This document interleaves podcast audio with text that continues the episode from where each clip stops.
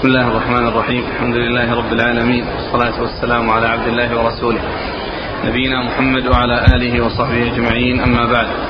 قال الإمام الحافظ أبو عيسى الترمذي رحمه الله تعالى قال في جامعه في كتاب الطب باب ما جاء في كراهية التعليق.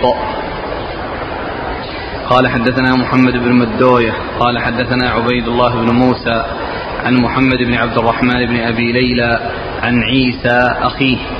قال دخلت على عبد الله بن عكيم أبي معبد الجهني أعوده وبه حمرة. فقلنا ألا تعلق شيئا؟ قال الموت أقرب من ذلك. قال النبي صلى الله عليه وعلى آله وسلم من تعلق شيئا وكل إليه. قال أبو عيسى وحديث عبد الله بن عكيم إنما نعرفه من حديث محمد بن عبد الرحمن بن أبي ليلى.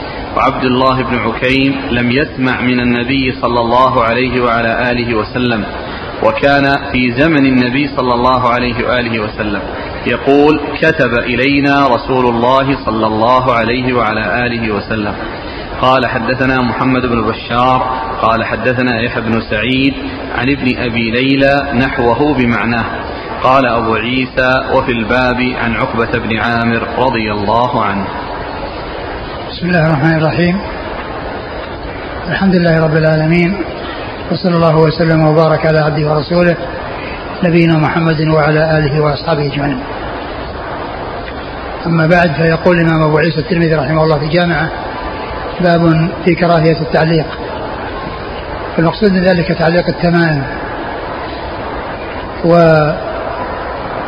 آه، تعليق التمائم إذا كان إذا كان في من غير القرآن أو الذكر فهذه باتفاق العلماء لا لا لا تجوز. وأما ما كان من القرآن ففيه خلاف. ولكن الصحيح هو القول بالمنع في الجميع. وأن ما كان من القرآن فإنه لا يعلق كغيره. وإن كان بينهما فرق إلا أن إلا أن الأحاديث التي وردت وهي عامة تشمل ما كان من القرآن وما كان من غيره. ثم أيضا ما يحصل بسبب ذلك أي التعليق من حصول الامتهان لكلام الله أو للشيء الذي هو من ذكر الله عز وجل وذلك بتعريضه للدخول في آه، الأماكن القذرة وكذلك أيضا فيما إذا علق على الصبيان والصبيان تحصل منهم النجاسات. فالقول بالمنع مطلقا هذا هو القول الأظهر وهو الذي وواحد القولين في المسألة وهو الراجح الذي آه، فيه السلامة من هذه. هذا المحذور وأيضا بما في عموم النصوص مما يشمل هذا وهذا وقد أورد أبو عيسى حديث عبد الله بن عكيم وهو من المخضرمين الذين أدركوا الجاهلية والإسلام ولم يروا النبي صلى الله عليه وسلم. و آه، آه، من هو الذي جاء؟ يعود عبد الرحمن بن أبي ليلى. جاء إلى عبد الله بن عكيم. آه، يعوده. و... نعم. الحديث الأول عن عيسى أخيه. قال دخلت على عبد الله بن عكيم. نعم عيسى. عيسى بن عبد الرحمن عبد عيسى بن عبد الرحمن, عبد الرحمن بن أبي ليلى. قال دخل على عبد الله بن عكيم. وبه حمرة.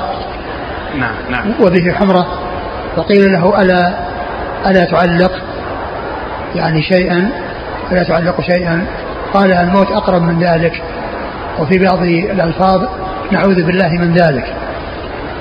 قوله فعلى رواية نعوذ بالله من ذلك يعني فيه يعني آه، آه، بيان أنه يعني يرى أن ذلك لا يجوز.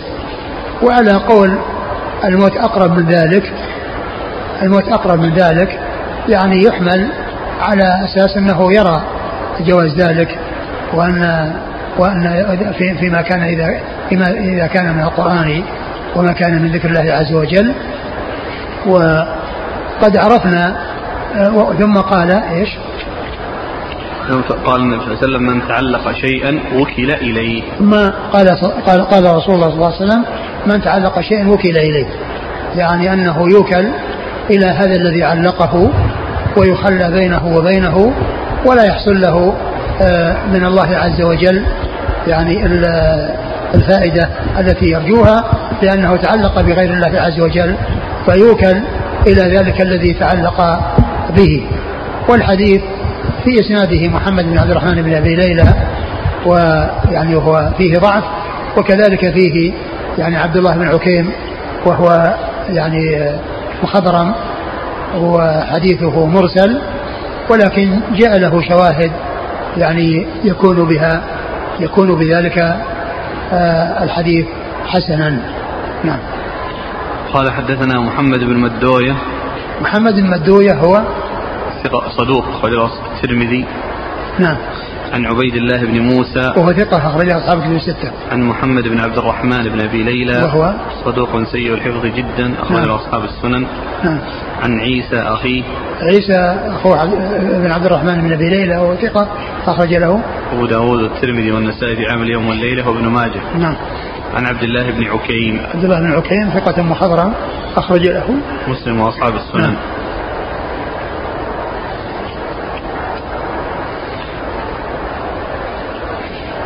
قال حدثنا محمد بن بشار هو الملقب بن دار ثقة أخرج أصحاب كتب الستة. عن يحيى بن سعيد هو القطان ثقة أخرج أصحاب كتب الستة. عن ابن أبي ليلى نعم. قال وفي الباب عن عقبة بن عامر عقبة بن عامر الجهني رضي الله عنه أخرج له أصحاب كتب الستة. قوله أحسن الله من تعلق شيئا أو يكون مكتوب لو كان علق قلبه بشيء وهو ما مكتوب نعم علق قلبه بشيء لم يعلقه حسيا إنما تعلق قلبه بشيء.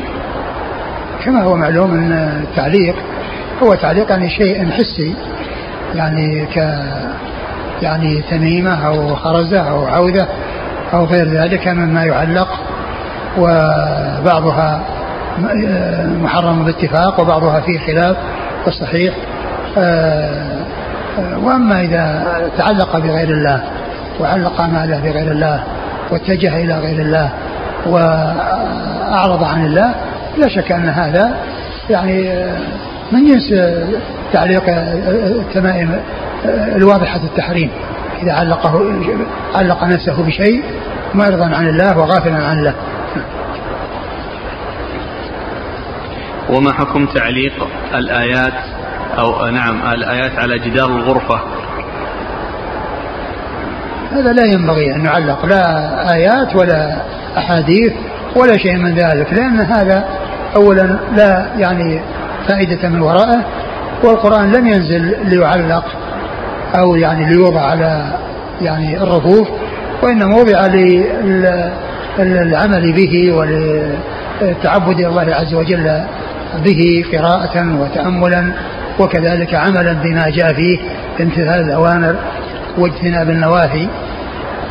ثم أيضا التعليق يعني آه، في الغالب أن الشيء المعلق يعني لا يتأثر منه ولا يستفاد منه بل قد تكون الحجة على الإنسان قامت أكثر مما لم يكن معلق لأنه دائما وأبدا يرى يعني هذا يعني هذا يعني هذه الآيات وهذه الأحاديث ومع ذلك لا يستفيد شيئا ولا يعمل شيئا بما تقتضيه تلك الآيات والأحاديث فيكون في ذلك زيادة في إقامة الحجة عليه وأنه آه، مع وجود هذه الأشياء أمامه فإنها لا تؤثر فيه ولا تحرك فيه ساكنا يقول الأخ ألا يقال إن أبا معبد يرى عدم الجواز للحديث وكأنه يقول أموت ولا أفعل هذا الشيء؟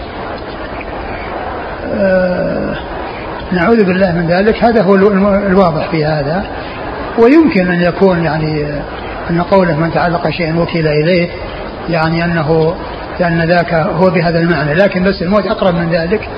الموت أقرب من ذلك يعني يعني ليست مثل نعوذ بالله من ذلك. نعم أحتمل أن يكون آه ذلك أنه يرى الكراهة والتحريم ولكون ساق الحديث. ويحتمل أن يكون يعني آه آه أراد أن القول بالجواز كما قاله بعض السلف. ولكن يعني يبدو من ذكر الحديث وذكر الدليل أنه آه،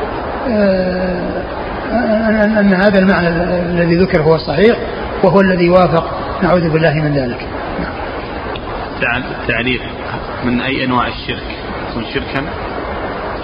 معلوم أن الإنسان إذا يعني علق الشيء معتقدا أنه ينفع ويضر وأنه يحصل به يعني النفع والضر هذا شرك بالله عز وجل وهو شرك بالالوهيه. قال رحمه الله تعالى باب ما جاء في تبريد الحمى بالماء. قال حدثنا هناد قال حدثنا أبو الأحوص عن سعيد بن مسروق عن عباية بن رفاعة عن جده رافع بن خديج رضي الله عنه عن النبي صلى الله عليه وآله وسلم أنه قال الحمى ثور من النار فأبردوها بالماء. قال أبو عيسى وفي الباب عن أسماء بنت أبي بكر وابن عمر وامرأة الزبير وعائشة وابن عباس رضي الله عنهم. قال حدثنا هارون بن إسحاق الهمداني قال حدثنا عبدة بن سليمان عن هشام بن عروة عن أبيه عن عائشة رضي الله عنها أن رسول الله صلى الله عليه وعلى آله وسلم قال إن الحمى من فيح جهنم فأبردوها بالماء. قال حدثنا هارون بن إسحاق قال حدثنا عبدة عن هشام بن عروة عن فاطمة بنت المنذر رضي الله عنها عن أسماء بنت أبي بكر عن رضي الله عنهما عن النبي صلى الله عليه وآله وسلم نحوه. قال أبو عيسى وفي حديث أسماء كلام أكثر من هذا وكلا الحديثين صحيح. ثم ورد أبو عيسى باب آه، الحمى. تبريد الحمى. تبريد الحمى بالماء. تبريد الحمى بالماء. أي أن الحمى التي فيها حرارة في الجسم أن هذه الحرارة تبرد بالماء تبرد بالماء وذلك بالرش أو الاغتسال إذا لم يكن يؤثر يعني على يعني المريض لأن الحمى فيها حرارة والبرودة يعني تخفف أو تقابل هذه الحرارة فيكون في ذلك يعني كسر لشدة الحرارة وتخفيف لها وذلك بحصول البرودة التي آه، تحصل بالماء في مقابل تلك الحرارة. وقد أورد أبو عيسى آه، عدة أحاديث. الأول حديث رافع بن خديج. رافع, رافع بن خديج رضي الله عنه أن النبي صلى الله عليه وسلم قال قال الحمى فور من النار. الحمى فور من النار فأبردوها بالماء. الحمى فور من النار وفي بعض الأحاديث فيح وفي بعضها فوح وهي بمعنى واحد. وقد قيل إن, إن, إن هذا من أن هذا حقيقة وأنه يعني من النار. وقيل إن هذا يعني تشبيه وبيان أن هذا يشبه عذاب النار. وقد جاء يعني أحاديث تدل على إضافة ذلك إلى النار وإلى جهنم. و وهو الذي يعني يدل عليه الظاهر وبعضهم تأوله بالتشبيه وأن ذلك يشبه يعني آه، وهج النار وشدة النار وعذاب النار. فهذه الحرارة تقابل بضدها وهي البرودة وذلك باستعمال الماء الذي يبردها. وقد جاء في بعض الأحاديث في رواية أو حديث أسماء بنت أبي بكر رضي الله عنه أنها كانت تصب الماء يعني في جوب في جيب المريض يعني يكون بين جسده وبين ثيابه. وعلى كل حال فهذا التبريد يكون بما يناسب يكون بما يناسب وسواء كان يعني بصب الماء أو يكون أيضا بوجود يعني الماء البارد في داخل آه، يعني آه، وعاء يعني لين تظهر برودته وتقابل تلك الحرارة. ويمكن أن يكون بصب الماء نفسه. المهم أن هذه البرودة التي تحصل من الماء سواء بالمباشرة أو بوجود أثرها التي هي البرودة إذا وضعت على جسم الإنسان وفيه الحرارة فإنها تؤثر آه، بإذن الله عز وجل. اقرأ المتن. الحمى فور من النار فأبردوها بالماء. نعم. حديث العائشة إن نعم. الحمى من فيح جهنم نعم. فأبردوها بالماء. نعم. وحديث أسماء؟ قال نحوه. نحوه. طيب. الرجال؟ قال حدثنا هناد. هناد بن السري ثقة. أخرجه البخاري في خلق أفعال العباد ومسلم وأصحاب السنة. عن أبي الأحوص. هو سلام بن سليم الحنفي ثقة أخرجه أصحاب كتب الستة. عن سعيد بن مسروق. وهو والد سفيان الثوري ثقة أخرجه أصحاب كتب الستة. عن عباية بن رفاعة. وهو ثقة أخرج له. أصحاب الكتب. نعم. عن جده رافع. رافع بن خديجة رضي الله عنه أخرج له أصحاب الكتب الستة. قال أبو عيسى وفي الباب عن أسماء بنت أبي بكر. أسماء بنت أبي بكر رضي الله تعالى عنهما آه، أخرج حديثها أصحاب الكتب الستة. وابن عمر. وابن عمر عبد الله بن عمر رضي الله تعالى عنهما أحد العبادلة وأحد السبعة المكثرين من حديث رسول الله صلى الله عليه وسلم. وامرأة الزبير. امرأة الزبير لا أدري من هي. ومعلوم أن أسماء بنت أبي بكر هي امرأة الزبير. أقول هي امرأة الزبير وهي أم عبد الله بن عباس آه، عبد الله بن الزبير. وهي أم عبد الله بن الزبير فلا أدري. يعني هل يعني هناك امرأة للزبير أخرى أو أنه يعني يعني أنها هل هي هل هي الأولى؟ هل هي هذه؟ و لكن يعني الترمذي لما ذكرها جعل بينهما فاصل بين أسماء بنت أبي بكر وبين امرأة الزبير. نعم. وعائشة؟ وعائشة أم المؤمنين رضي الله عنها وأرضاها صديقة من الصديق وهي ممن أكثر رواية عن رسول الله صلى الله عليه وسلم. وابن عباس. وابن عباس عبد الله بن عباس رضي الله عنهما أحد العبادلة الأربعة وأحد المكثرين من حديث النبي صلى الله عليه وسلم. قال حدثنا هارون بن إسحاق الهمداني. هو؟ صدوق خرج البخاري في القراءة والترمذي والنسائي وابن ماجه. نعم. عن عبده بن سليمان. وهو ثقة أخرج أصحاب كتب الستة. عن هشام بن عروة. وهو ثقة أخرج أصحاب كتب الستة. عن أبيه. أبوه عروة بن الزبير العوام ثقة فقيه. أخرج له أصحاب كتب الستة. عن عائشة ثم قال عن هارون بن إسحاق عن عبده عن هشام بن عروة عن فاطمة بنت المنذر. فاطمة بنت المنذر هي آه، آه، زوجة آه، هشام بن عروة. هشام بن عروة بن الزبير هي زوجته وهو يروي عنها. نعم. عن وهي ثقة. أخرجها أصحاب كتب الستة. عن أسماء بنت أبي بكر. نعم. قال وفي حديث أسماء كلام أكثر من هذا عن كلام أكثر من هذا ومنه يعني كونها تصب الماء في جيب المريض أو المصاب بالحمى فيكون بين ثيابه وجسده يقول السائل إيش معنى فوح أو فيح جهنم؟ يعني مما يظهر من حرارة النار وحرارة آه، الفور والفيح والفوح كل ذلك يعني هو مما يخرج من النار.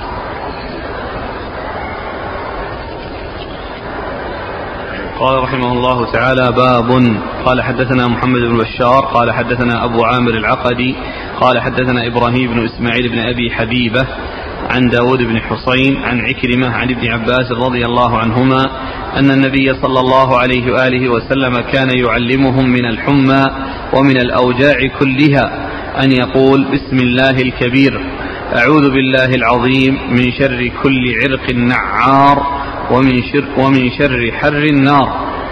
قال أبو عيسى هذا حديث غريب لا نعرفه إلا من حديث إبراهيم بن إسماعيل بن أبي حبيبة وإبراهيم يضعف في الحديث.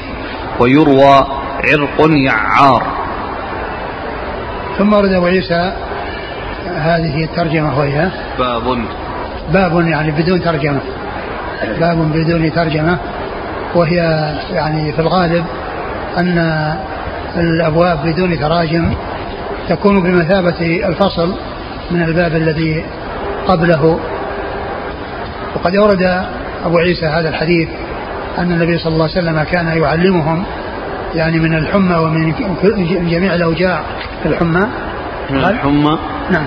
ومن الأوجاع كلها. من الحمى ومن الأوجاع كلها. أن يقولوا بسم الله الكبير أعوذ بالله العظيم من كل عرق نعار و ومن شر حر النار. ومن شر حر, حر النار.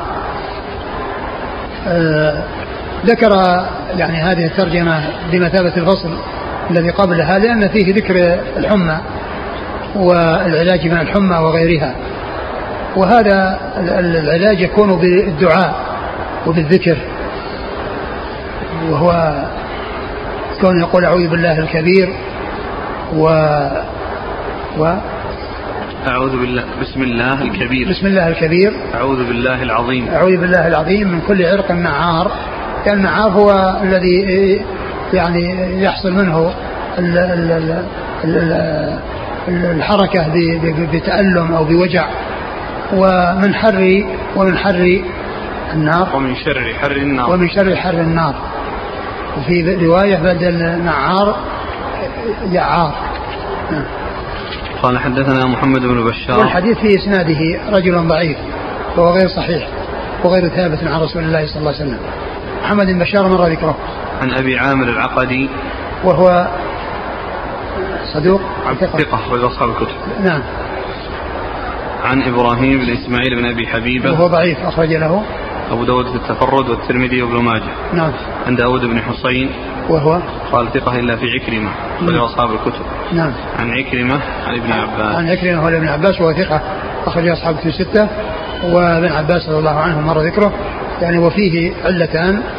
آه، فيه آه، ابن أبي حبيبة اللي هو ضعيف. وفيه أن داود بن حسين آه، يضعف في رواية عن عكرمة وهذا منها قال رحمه الله تعالى باب ما جاء في الغيلة. قال حدثنا أحمد بن منيع قال حدثنا يحيى بن إسحاق قال حدثنا يحيى بن أيوب عن محمد بن عبد الرحمن بن نوفل عن عروة عن عائشة رضي الله عنها عن ابنة وهب وهي جدامة رضي الله عنها قالت سمعت رسول الله صلى الله عليه وعلى آله وسلم يقول أردت أن أنهى عن الغيال. فإذا فارس والروم يفعلون ولا يقتلون أولادهم. قال أبو عيسى وفي الباب عن أسماء بنت يزيد وهذا حديث حسن صحيح وقد رواه مالك عن أبي الأسود عن عروة عن عائشة عن جدامة بنت وهب عن النبي صلى الله عليه وعلى آله وسلم. قال مالك والغيال أن يطأ الرجل امرأته وهي ترضع. البعده قال حدثنا عيسى بن أحمد قال حدثنا ابن وهب قال حدثني مالك عن أبي الأسود محمد بن عبد الرحمن بن نوفل عن عروة عن عائشة عن جدامة بنت وهب الأسرية أنها سمعت رسول الله صلى الله عليه وعلى آله وسلم يقول لقد هممت أن أنهى عن الغيلة حتى ذكرت أن, فا أن الروم وفارس يصنعون ذلك فلا يضر أولادهم. قال مالك والغيلة أن يمس الرجل امرأته وهي ترضع. قال عيسى بن أحمد وحدثنا إسحاق بن عيسى قال حدثني مالك عن أبي الأسود نحوه قال أبو عيسى هذا حديث حسن غريب صحيح. ثم أبو عيسى باب في الغيلة. والغيلة هي آه، وطء المرأة وهي ترضع أو وهي حامل. والسبب في ذلك أنهم يعني كانوا في الجاهلية يعني يرون أن ذلك يعني يؤدي إلى ضرر الرضيع أو ضرر كذلك ضرر الرضيع سواء كان في أمه حمل أو ليس بها حمل. وهم عليه الصلاة والسلام أن ينهى عن الغيلة. ثم ذكر بأن فارس والروم أنهم يفعلون ذلك وأنه لا يؤثر فلم ينهى عن ذلك رسول الله صلى الله عليه وسلم. ودل الحديث على جواز مثل هذا وأنه لا مانع منه وأنه لا يؤثر. وفي الحديث أيضا بيان أن الرسول صلى الله عليه وسلم قد يعني يجتهد في في بعض الأمور من غير أن يكون عنده وحي في ذلك ولكنه صلى الله عليه وسلم لا يقر إلا ما إلا على ما هو حق. لا يقر إلا ما إلا على ما هو حق. ومن هذا أنه هم أن ينهى عن الغيلة لما كان يعني آه، معروف أو سائد عند الناس أن هذا يؤثر على الأولاد.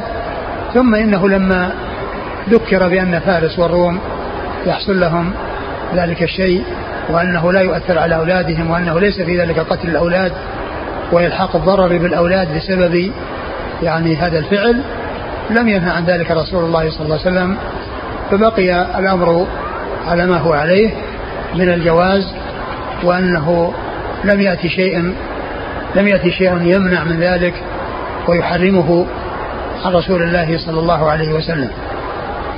أقرأ. أردت أن أنهى عن الغيال. فإذا فارس والروم يفعلون ولا يقتلون أولادهم. نعم يعني ولا يحصل بذلك قتل أولادهم بسبب يعني جماع النساء المرضعات. نعم. قال حدثنا أحمد بن منيع. ثقة أخرج أصحاب كتب الستة. عن يحيى بن إسحاق. هو؟ صدوق خرجه مسلم وأصحاب السنن. نعم. عن يحيى بن أيوب. ثقة صدوق ربما أخطأ. أخرج أصحاب كتب الستة. عن محمد بن عبد الرحمن بن نوفل. وهو ثقة أخرج أصحاب كتب الستة. عن عروة عن عائشة عن ابنة وهب وهي جدامة. وهي صحابية أخرج لها. مسلم وأصحاب السنن نعم. قال وفي الباب عن أسماء بنت يزيد. أخرج أصحاب كتب الستة. قال حدثنا عيسى بن أحمد. عيسى بن أحمد هو؟ ثقة أخرجه الترمذي والنسائي. نعم. عن ابن وهب. هو ثقة أخرج أصحاب كتب الستة. عن مالك. إمام دار الهجرة أخرجه أصحاب كتب الستة. عن أبي الأسود محمد بن عبد الرحمن بن نوفل نعم. عن عروة عن عائشة عن جدامة بنت وهب نعم. قال عيسى وحدثنا إسحاق بن عيسى إسحاق بن عيسى هو صدوق صدر مسلم والترمذي والنسائي بن ماجه نعم. عن مالك عن أبي الأسود نحوه نعم. قال رحمه الله تعالى باب ما جاء في دواء ذات الجنب قال حدثنا محمد بن بشار قال حدثنا معاذ بن هشام قال حدثني أبي عن قتادة عن أبي عبد الله عن زيد بن أرقم رضي الله عنه أن النبي صلى الله عليه وعلى آله وسلم كان ينعت الزيت والورس من ذات الجنب. أعد الإسناد. ها؟ أعد الإسناد. قال حدثنا محمد بن بشار قال حدثنا معاذ بن هشام قال حدثني أبي عن قتادة عن أبي عبد الله عن زيد بن أرقم رضي الله عنه أن النبي صلى الله عليه وعلى آله وسلم كان ينعت الزيت والورث من ذات الجنب. قال قتادة يلده ويلده من الجانب الذي يشتكيه. قال أبو عيسى هذا حديث حسن صحيح. وأبو عبد الله اسمه ميمون هو شيخ بصري. ثم ورد أبو عيسى باب في العلاج. دواء ذات الجنب. في دواء ذات الجنب. وذات الجنب هي وجع يعني يكون في جنب الإنسان مما يعني من جهة أضلاعه و ويقال له ذات الجنب. وقد أورد أبو عيسى في هذا الحديث أن النبي صلى الله عليه وسلم كان يصف ينعت الزيت, الزيت والورث. والورث. والورث ونبت. النبات. لذات الجنب من من ذات الجنب من ذات الجنب يعني لعلاج ذات الجنب أو من أجل علاج ذات الجنب. يعني ينعت الرسول صلى الله عليه وسلم الزيت والورس لعلاج هذا المرض الذي يكون في جنب الإنسان وأنه آه وأنه كان يلد. قال قتادة يلده ويلده من الجانب الذي يشتكيه يلده يعني يضع يعني في فمه يعني ذلك العلاج. ومن الجانب الذي يشتكيه يعني من جهة الجنب الذي يشتكيه إن كان يعني من جهة اليمين ففي جانب الفم الأيمن. وإن كان من جهة الوجع للجنب من جهة اليسار من جانب آه، الفم فم الإنسان من جانبه الأيسر. نعم. والحديث ضعيف لإسناده أبو عبد الله الذي هو ميمون. نعم.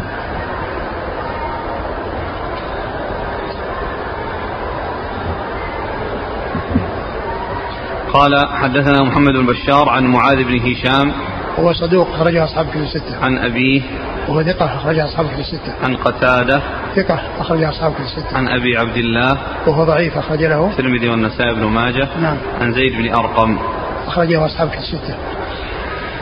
قال حدثنا رجاء بن محمد العذري قال البصري قال حدثنا عمرو بن محمد بن أبي رزين.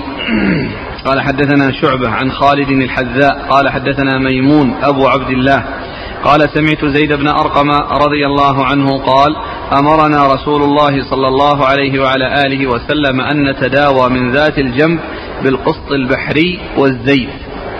قال أبو عيسى هذا حديث حسن غريب صحيح لا نعرفه إلا من حديث ميمون عن زيد بن أرقم وقد روى عن ميمون غير واحد هذا الحديث. ثم ورد أبو عيسى حديث زيد بن أرقم رضي الله عنه وأن النبي صلى الله عليه وسلم أمرهم بأن يتداوى من ذات الجنب بالقسط البحري والزيت. الزيت والقسط البحري. والقسط البحري قيل أنه عود يعني عود هندي وأنه كان يعني يستعمل لذات الجنب. الحديث الأول فيه ذكر الورص والحديث الثاني فيه ذكر القسط البحري الذي هو العود الهندي. ومع كل منهما الزيت. وفي كل من الطريقين أبو عبد الله ميمون وهو ضعيف. نعم. قال حدثنا رجاء بن محمد العذري البصري. وهو ثقة أخرجه الترمذي. عن عمرو بن محمد بن أبي رزين. وهو؟ صدوق ربما أخطأ أخرجه الترمذي. نعم. عن شعبة شعبة بن الحجاج الواسطي ثقة أخرج أصحابه في الستة. عن خالد الحذاء وهو, وهو ثقة أخرج أصحابه في الستة. عن ميمون عن زيد بن أرقم. نعم. ميمون هو أبو عبد الله اللي مر في السادس السابع نعم.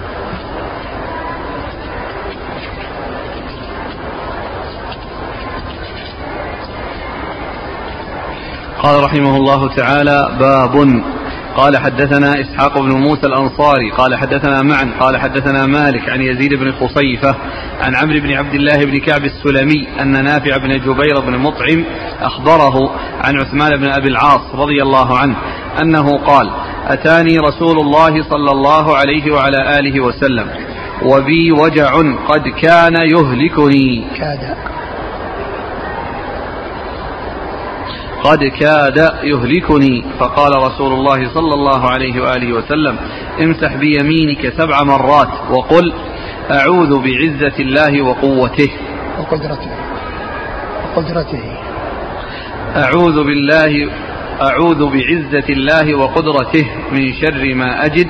قال ففعلت فأذهب الله ما كان بي فلم أزل آمر به أهلي وغيرهم. قال أبو عيسى هذا حديث حسن صحيح. ثم ورد أبو عيسى هذا هذا باب وهو بدون ترجمة وأورد فيه حديث عثمان بن أبي العاص رضي الله تعالى عنه أنه كان به وجع كاد يعني يهلك به فجاءه النبي صلى الله عليه وسلم يعوده وقال ضع يدك على المكان الذي يؤلم وقل آه سبع مرات أعوذ بعزة الله وقدرته من شر ما أجد ففعل ذلك فشفاه الله عز وجل وكان يوصي أهله يعني بذلك وأن آه، يأتوا بهذا يعني بهذا الذكر أو بهذا هذه الاستعاذة عندما يحصل بهم ألم فيضع يده على المكان الذي يؤلمه ويتعوذ بالله عز وجل من شر ويتعوذ بعزة الله وقدرته من شر ما يجد يعني من ذلك المرض. وفي هذا بيان أن هذا الذكر يؤتى به سبع مرات وفيه الاستعاذة بصفات الله عز وجل لأنه هنا ذكر الاستعاذة بالعزة والقدرة وهما من صفات الله عز وجل لأن من أسماء الله العزيز والقدير. ومن صفاته العزة والقدرة ففيه الاستعاذة بأسماء الله, بأسماء الله وفي صفة الله والذي في الحديث هو استعاذة بصفات الله عز وجل أو بصفتين من صفات الله عز وجل وهما العزة والقدرة. نعم. قال حدثنا إسحاق بن موسى الأنصاري. هو ثقة أخرج له مسلم. الترمذي والنسائي بن ماجه. نعم. عن معن معن بن عيسى ثقة أخرج أصحاب الكتب الستة. عن مالك عن يزيد بن خصيفة. وهو ثقة أخرج له مسلم. أخرج أصحاب الكتب. أخرج أصحاب الكتب نعم. عن عمرو بن عبد الله بن كعب السلمي. هو؟ ثقة أخرج أصحاب السنن. نعم. عن نافع بن جبير بن مطعم. وهو ثقة أخرج أصحاب الكتب الستة. عن عثمان بن أبي العاص. وهو صحابي أخرج له مسلم وأصحاب السنن. نعم.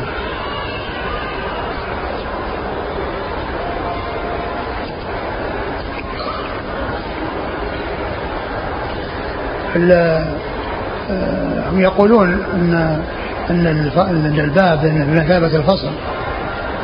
الباب بمثابه الفصل من الذي قبله. وهذا يعني الباب هذا يعني ليس منسجما مع الباب الذي قبله. لأن الباب الذي قبله علاج ذات الجنب وهو يكون ب يعني علاج مادي الذي هو الزيت والقسط البحري أو الورس وهذا الباب إنما هو ذكر واستعاذة بالله عز وجل وأن الإنسان يضع يده على الذي يؤلمه ويقول هذا الذكر الذي أرشد إليه الرسول صلى الله عليه وسلم. فالتناسب بين الباب بدون ترجمة والباب الذي قبله ليس واضحا. يقول السائل إذا مرض مثل ولدي أو قريب لي هل لي أن أقرأ أنا عليه؟ أعوذ بعزة الله وقدرته من شر ما تجد أو من شر ما يجد. أعيذك أعيذك بعزة الله وقدرته من شر ما تجد وتحاذر نعم. قال رحمه الله تعالى باب ما جاء في الثناء. قال حدثنا محمد بن بشار قال حدثنا محمد بن بكر قال حدثنا عبد الحميد بن جعفر قال حدثني عتبة بن عبد الله عن أسماء بنت عميس رضي الله عنها أن رسول الله صلى الله عليه وآله وسلم سألها بما تستمشين؟ قالت بالشبرم. قال حار جار. قالت ثم استمشيت بالسنى فقال النبي صلى الله عليه وآله وسلم لو أن شيئا كان فيه شفاء من الموت لكان في السنى قال أبو عيسى هذا حديث حسن غريب يعني دواء المشي. ثم ورد أبو عيسى باب في السناء والسناء هو نبت وكان يعني آه، آه، يستعمل للتسهيل يعني الإسهال الذي فيه انحباس ويعني يريد آه، استخراج هذا الأشياء المنحبسة فيستعمل الشيء المسهل الذي يسهل خروج ما في بطنه. فيعني هذا من ذلك السناء ومن ذلك الشبرم الذي جاء في الحديث وكل منهما نبت وكل منهما نبات. والرسول صلى الله عليه وسلم ذكر السناء وقال إنه لو كان شيء آه، لو كان شيء لو أن شيئا كان فيه شفاء من الموت لكان في السناء يعني هذا بيان يعني عظم شأن السناء وأن فيه شفاء من الأمراض المختلفة وأنه لو كان الموت يعني فيه شفاء منه لكان في السناء لكن الحديث ضعيف لأن في إسناده عتبة. الذي يروي عن الصحابي. أسماء بنت عميس. عن أسماء بنت عميس رضي الله تعالى عنها. نعم. قال حدثنا محمد بن بشار عن محمد بن بكر هو صدوق قد يخطئ أخرج أصحاب الكتب. نعم. عن عبد الحميد بن جعفر وهو صدوق ربما وهم أخرج البخاري تعليقا نعم. ومسلم وأصحاب السنن. نعم. عن عتبة بن عبد الله وهو مجهول أخرج له الترمذي. نعم. عن أسماء بنت عميس. وهي صحابية أخرج لها أصحاب الكتب الستة. قال تعليقا قال رحمه الله تعالى باب ما جاء في التداوي بالعسل. قال حدثنا محمد بن بشار قال حدثنا محمد بن جعفر قال حدثنا شعبة عن قتادة عن أبي المتوكل عن أبي سعيد رضي الله عنه أنه قال جاء رجل إلى النبي صلى الله عليه وعلى آله وسلم فقال إن أخي استطلق بطنه فقال اسقه عسلا فسقاه ثم جاء فقال يا رسول الله قد سقيته عسلا فلم يزده إلا استطلاقا. فقال رسول الله صلى الله عليه وعلى آله وسلم اسقه عسلا فسقاه ثم جاءه فقال يا رسول الله قد سقيته عسلا فلم يزده إلا استطلاقا. قال فقال رسول الله صلى الله عليه وعلى آله وسلم صدق الله وكذب بطن أخيك اسقه عسلا فسقاه عسلا فبرأ. قال أبو عيسى هذا حديث حسن صحيح. ثم أورد أبو عيسى باب في العلاج بالعسل. التداوي بالعسل. في التداوي بالعسل. آه، أورد فيه أبو عيسى هذا الحديث أن رجلا جاء إلى النبي صلى الله عليه وسلم وقال إن أخي يعني آه، آه، استطلق بطنه. استطلق بطنه يعني أن عنده إسهال وأن وأنه يريد شيئا يمسك يعني هذا الذي الاستطلاق الذي معه. فالنبي صلى الله عليه وسلم قال أسقه عسلا. فسقه عسلا فزاد. الاستطلاق. ثم جاء إليه مرة أخرى وقال إنه زاد استطلاقا. ثم النبي قال له فاسقه عسلا صدق الله وكذب بطن أخيك. فسقه فبرئ وشفي. وهذا يدل على أن العلاج أنه يعني يكون على كيفية وعلى وقت وعلى كميات وأن التأثير بإذن الله عز وجل يكون بما إذا استعمل الاستعمال الذي به يحصل المقصود فإن هذا الرجل الذي عالج أخاه بالعسل لم يحصل منه آه، تحقق الشفاء في المرة الأولى ولا في الثانية ولكنه في الثالثة تحقق له ذلك. فدل على أن آه، آه، حصول الشفاء بالعلاج فيما إذا استعمل استعمالا يعني مناسبا مفيدا.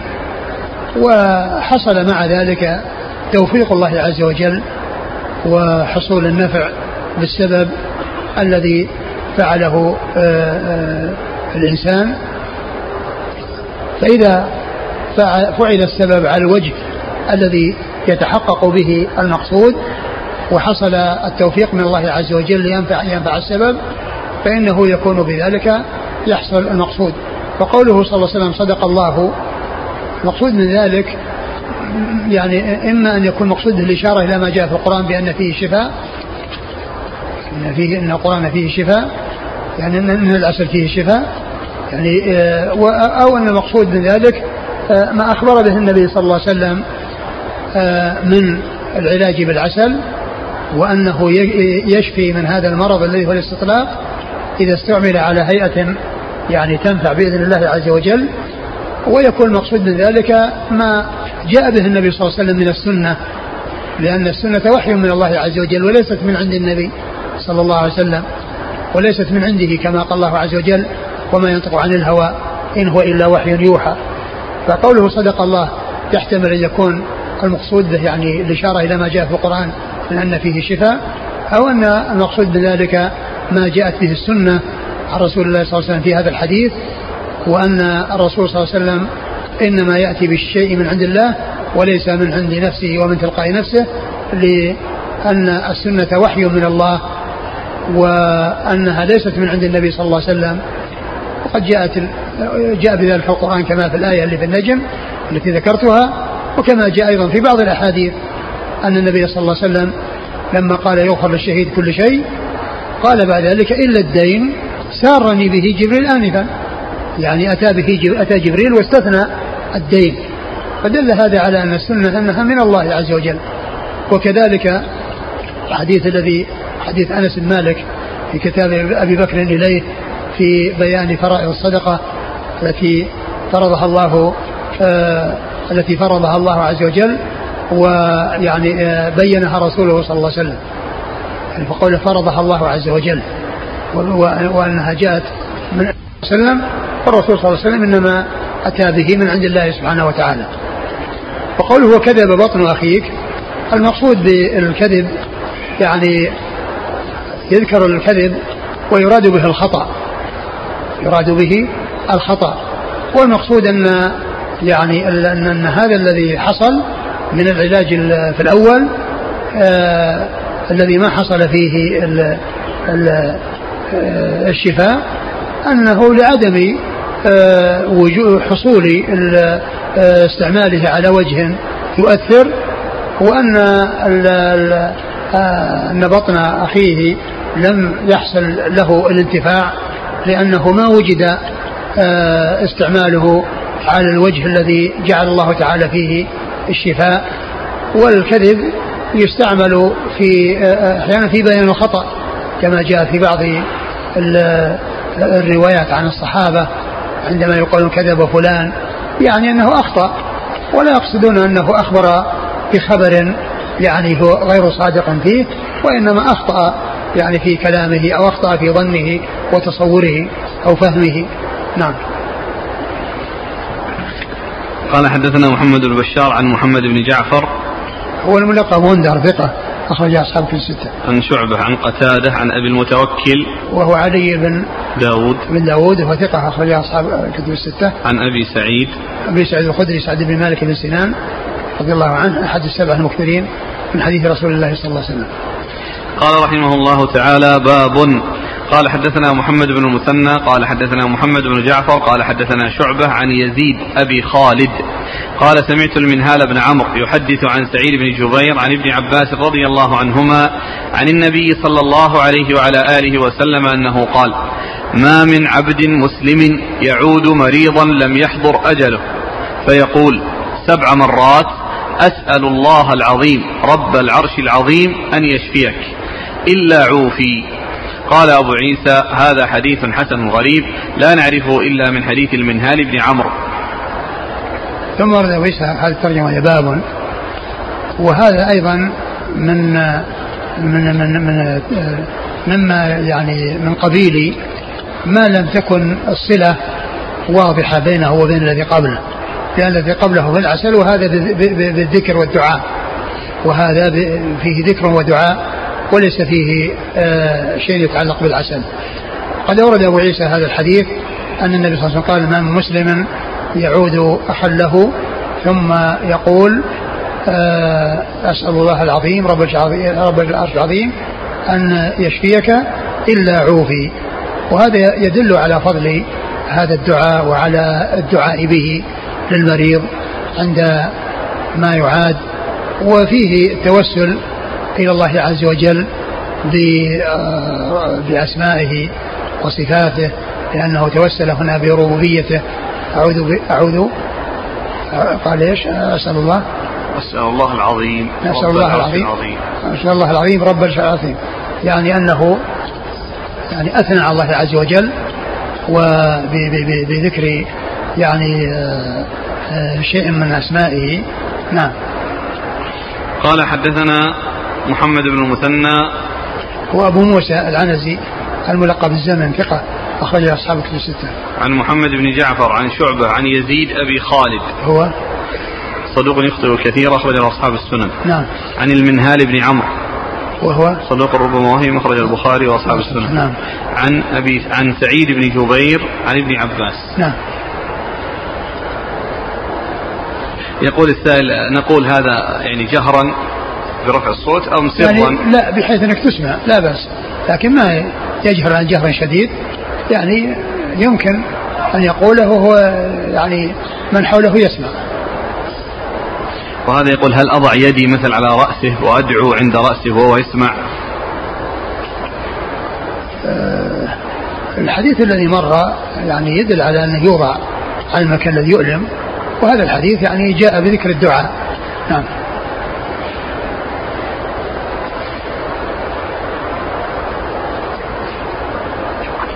قال رحمه الله تعالى باب قال حدثنا أحمد بن سعيد الأشقر الرباطي قال حدثنا روح بن عبادة قال حدثنا مرزوق أبو عبد الله الشامي قال حدثنا رجل من أهل الشام أه سعيد.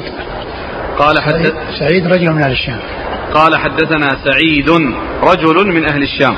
قال أخبرنا ثوبان رضي الله عنه عن النبي صلى الله عليه وعلى آله وسلم أنه قال إذا أصاب أحدكم الحمى فإن الحمى قطعة من النار فليطفئها عنه بالماء فليستنقع نهرا جاريا ليستقبل جرية الماء فيقول بسم الله اللهم اشف عبدك وصدق رسولك بعد صلاة الصبح قبل طلوع الشمس فليغتمس فيه ثلاث غمسات ثلاثة أيام فإن لم يبرأ في ثلاث فخمس وإن لم يبرأ في خمس فسبع فإن لم يبرأ في سبع فتسع فإنها لا تكاد لا تكاد تجاوز تسعا بإذن الله. قال أبو عيسى هذا حديث غريب.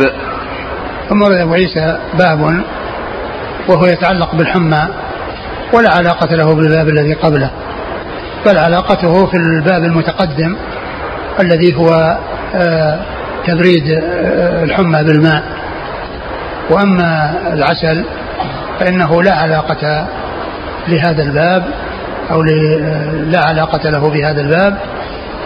وقد أورد فيه أبو عيسى هذا الحديث عن عن ثوبان.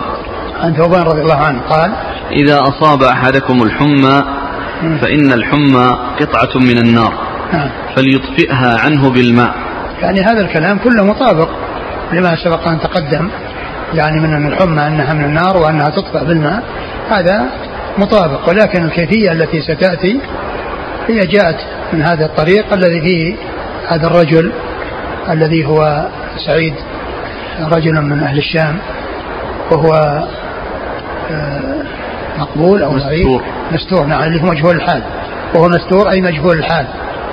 ف فآخره يعني آه، ليس بصحيح. وأما أوله الأحاديث التي مرت تشهد له من جهة أنها من النار وأنها تبرد بالماء. وأما هذه الكيفية التي كون الإنسان ينغمس أو يستنقع في ماء ويستقبل جريته إذا كان الماء يجري ويمشي فهو يعني يستقبل يعني جريته يعني ومشيه يعني بحيث يعني يكون مستقبلا له وأنه ينغمس فيه بعد الفجر وقبل طلوع الشمس يعني آه يعني آه إيش قال؟ ثلاثا؟ إي نعم نعم فين؟ ثلاث أيام فإن لم يبرأ ففي ثلاث فخمس ثلاثة أيام فإن لم يبرأ فإنه يعني يزيد حتى يكون خمس ثم إلى سبع ثم إلى تسع وأنه إلى وصل ذلك لا يكاد يعني إلا أن يحصل الشفاء بإذن الله عز وجل.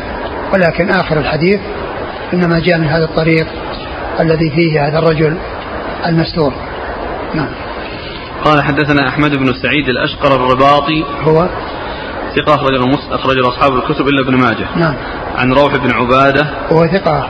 أخرج أصحاب الستة. عن مرزوق أبي عبد الله الشامي. وهو؟ لا بأس به أخرجه الترمذي. نعم. عن سعيد رجل من أهل الشام. وهو مستور أخرج له. الترمذي. نعم. عن ثوبان. ثوبان رضي الله عنه أخرج له. بخاري المفرد ومسلم وأصحاب السنة. نعم. قال رحمه الله تعالى باب التداوي بالرماد. والله تعالى أعلم وصلى الله وسلم وبارك على عبده ورسوله نبينا محمد وعلى آله وأصحابه أجمعين. جزاكم الله خيرا وبارك الله فيكم ونفعنا الله بما سمعنا غفر الله لنا ولكم وللمسلمين أجمعين.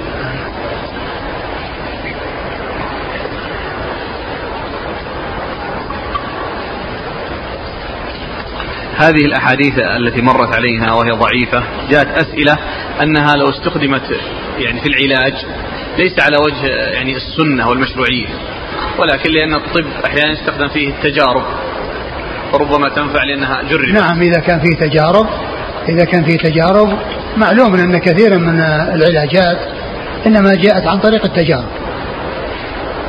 بل أكثر العلاجات هي من هذا القبيل. هي تأتي عن طريق التجارب. فإذا كان جرب شيء ويعني بالتجربة عرف فإنه يستعمل لا لأنه جاء عن النبي صلى الله عليه وسلم وإنما لكونه مجرب ولا ينسب إلى الرسول صلى الله عليه وسلم إلا ما ثبت. نعم.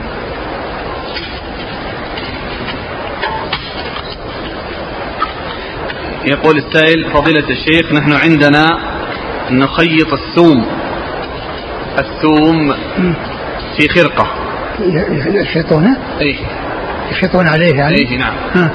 ونعلق على الصبيان اتقاء الزكام والبرد لأنهم لا يستطيعون أكله كالكبار وهذا أمر مجرب في أنه ينفع فهل هذا من التعليق المحرم؟ نعم هو من التعليق نعم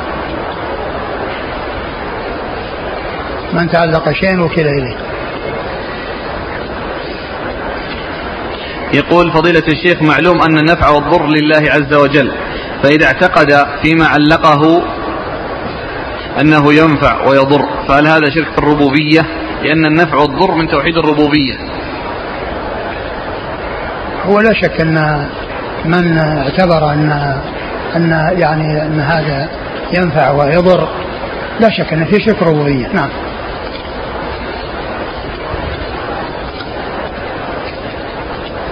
في الحديث ماء زمزم لما شرب له.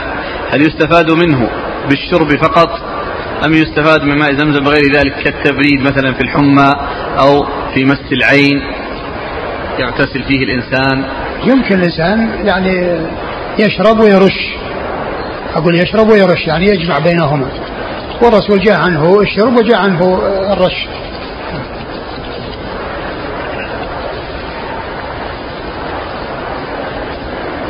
في الحديث الذي ذكره الغيلة وأن فارس والروم يغيلون ولا يضر أولادهم.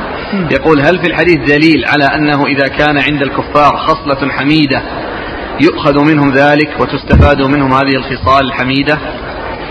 آه آه يعني الشيء الذي يعني آه يعني آه ليس فيه آه آه يعني الأمور السائغة.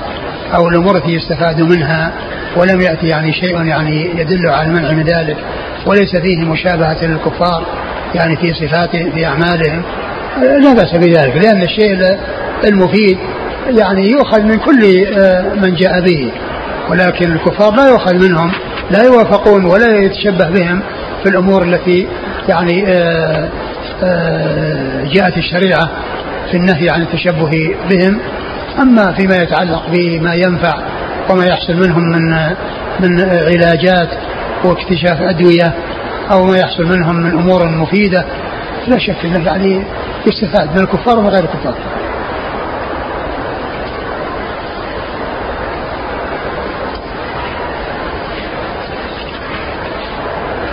يقول ما الحكمة في منع دعاء الصفة؟ ذكرتم التعوذ بالصفة لكن الدعاء. نعم.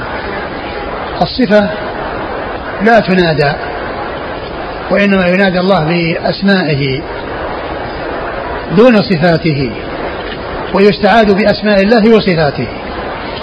فيقول الإنسان آه، أعوذ بالله يعني استعاذ باسم من أسماء الله أو يقول أعوذ بعزة الله استعاذ بصفة من صفات الله والله عز وجل يدعى بأسمائه فقل يا الله يا لطيف يا خبير يا لطيف الطف بي التوسل يكون بالأسماء وبالصفات والاستعاذة أيضا تكون في الأسماء وفي الصفات. وأما الدعاء والنداء فلا يكون لا بالأسماء ولا تدعى الصفات.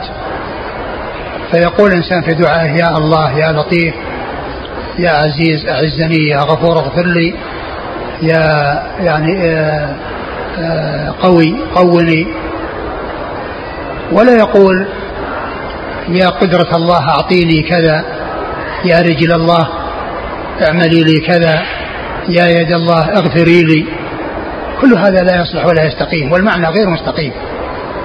وإنما الدعاء يكون للأسماء. يا الله يا لطيف يا عزيز يا حكيم يا عليم. وهكذا. وكذلك التوسل.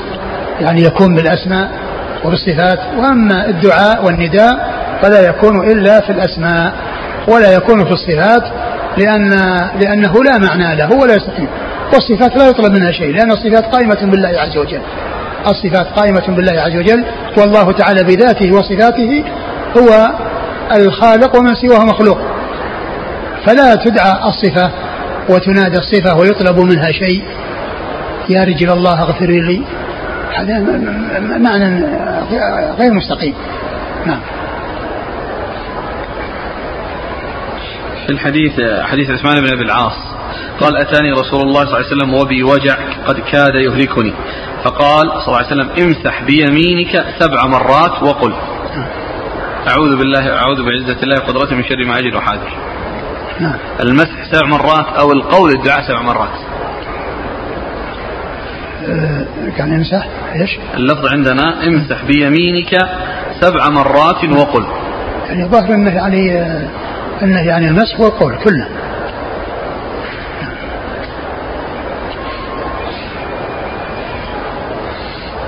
هذا يسأل عن آه، جواز التعوذ بالقرآن. مثل أعوذ بالقرآن منك. القرآن من كلام الله عز وجل. و والكلام والكلام صفة من صفات الله عز وجل. فهو يستعاذ بكلام الله عز وجل والقرآن من كلام الله. والقرآن من كلام الله. ولكن المصحف فيه كلام الله وفيه غير كلام الله. لأن القرآن هو كلام الله. وأما المصحف ليس هو كلام الله بل فيه كلام الله. لأن فيه كلام الله وفيه الورق وفيه المداد وفيه الغلاف. كل هذه فيه فيه فيه مخلوق وفيه غير مخلوق. فيه غير مخلوق وهو كلام الله وفيه أشياء مخلوقة وهي الأوراق والمداد والغلاف وما إلى ذلك وكلها قالها مصحف. لأنه يعني يشمل هذه كلها قالها مصحف. فلا يحلف بالمصحف. ويعني ولكن القرآن يعني يحلف به وكذلك يحلف بكلام الله الذي هو منه القرآن لأن القرآن يعني شيء من كلام الله من كلام الله كلام الله لا ينحصر ولا ينتهي. كما قال الله عز وجل قل لو كان البحر مدادا لكلمات ربي لنفد البحر قبل أن تنفد كلمات ربي. يعني لو كانت البحور الزاخرة وأمثالها وأضعافها كلها حذر يكتب به كلام الله لنفدت البحور ونفد هذا المداد ولا ينفد كلام الله. لأن كلام الله لا حصر له ولا نهاية له. لأنه لا بداية للمتكلم به ولا نهاية للمتكلم فكلامه ليس له بداية وليس له نهاية فلا ينحصر. والبحور الزاخرة ولو عظمت ولو ضوعفت فإن لها نهاية. قل لو كان البحر مدادا لكلمات ربي لنفد البحر. قبل أن تنفد يعني ولا تنفد. وكذلك الآية الثانية في لقمان ولو أن ما في الأرض من شجرة أقلام والبحر يمده من بعده سبعة أبحر ما نفذت كلمات الله. فكلام الله عز وجل شيء القرآن هو من كلام الله. التوراة من كلام الله والإنجيل من كلام الله والزبور من كلام الله والقرآن من كلام الله وكلام الله عز وجل لا حصر له. فكلام الله عز وجل يحلف به. وإذا حلف بالقرآن فهو حلف بكلام الله. وأما المصحف فإنه لا يحلف به لأنه مشتمل على كلام الله وغير كلام الله. يقول فضيلة الشيخ حفظك الله هل أفعال أفعال الله تعالى معللة؟ نعم لا شك أن الله يفعل لحكمة لحكمة يعني لا يفعل شيئا لغير حكمة لكن هذه الحكمة لا يلزم أن نكون على علم بها. فقد يطلع الله عز وجل على شيء من الحكم ويخفي يعني شيء من ذلك. ومن المعلوم أن